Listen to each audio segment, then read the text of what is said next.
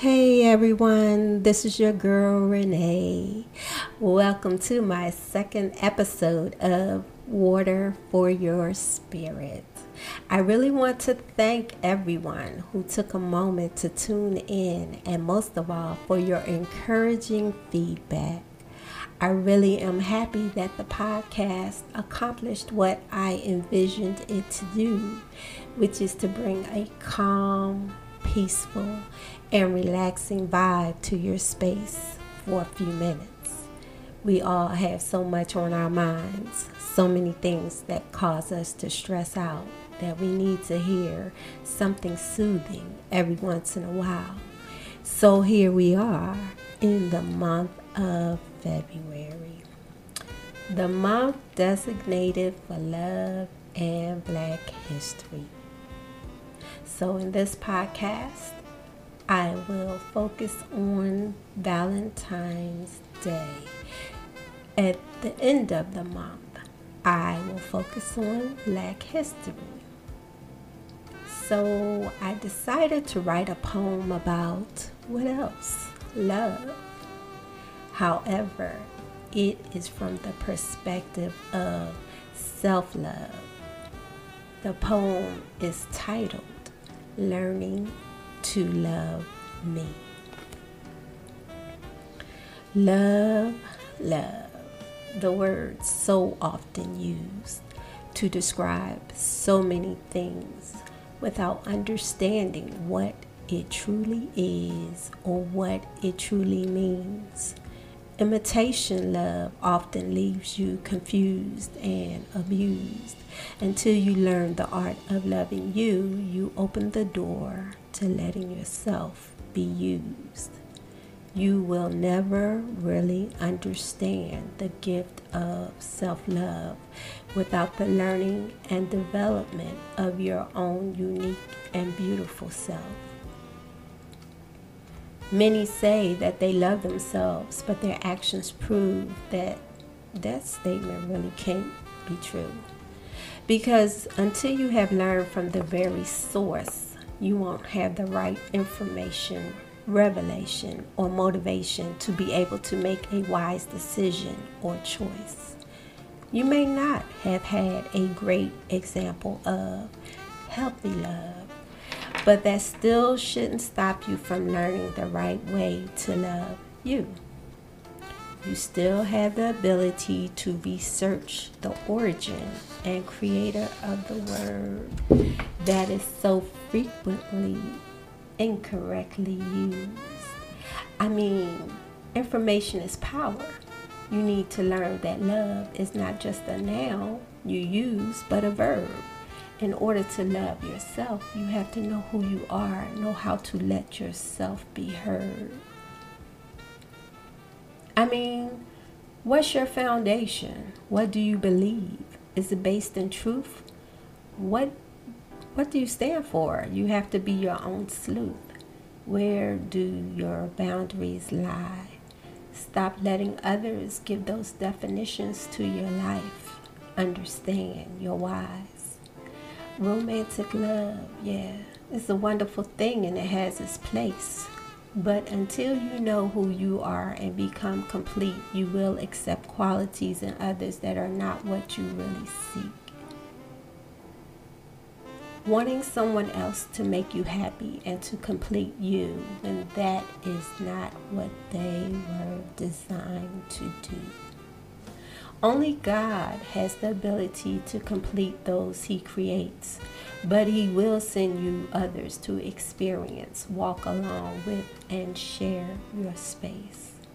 So, you are the one who has to do the work to learn how to love all that encompasses you.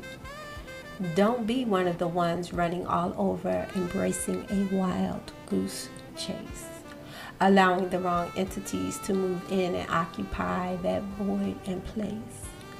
Learn you, what you think and what you feel. Learn what God says about you to be able to discern what's imagination and what's real. Give yourself time to grow and accomplish some things. Travel the world see how different people live, what they bring. Dwell in the vast land of possibilities, for that is when you are truly free.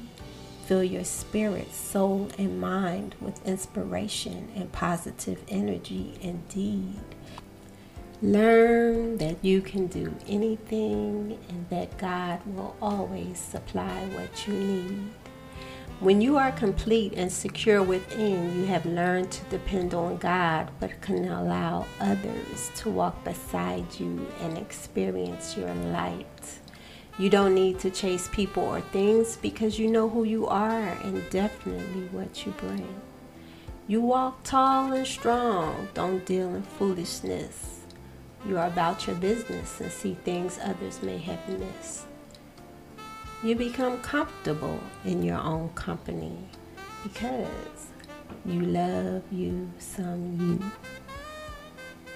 The right people become attracted to your vibe because they see you are at peace and living life out loud.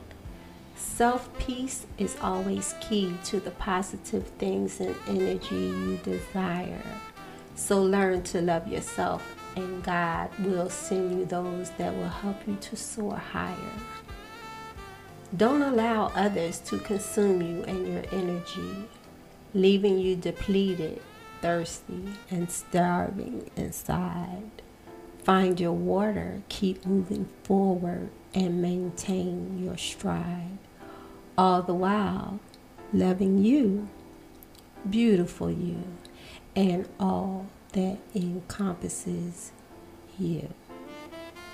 So, the reason I decided to write this poem for Valentine's Day from the perspective of self love is because there are those who may not have a Valentine, a significant other, a partner, or a boo at this time. The other reason is because self love is foundational. Just like God should be a part of your foundation if we are indeed discussing love. God is love, love is God. This is not a cliche statement, but a fact. There are many avenues of healthy love, but they all derive from one source God. Before you begin any relationship, you should learn to establish your own relationship with God and with yourself. We are made up of three parts body, soul, and spirit. We need to love, feed, and develop each of these parts of ourselves. That is the road to becoming complete and satisfied within ourselves, therefore, bringing healthy love into a relationship outside of ourselves. We all are imperfect beings with issues.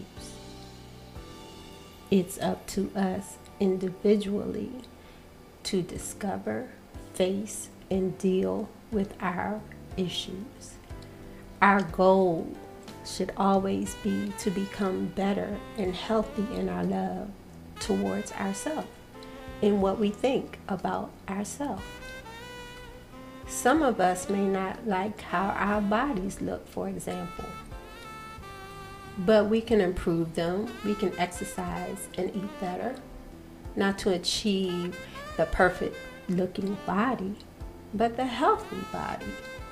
That is part of loving ourselves. There's no need to compare yourself to anyone else.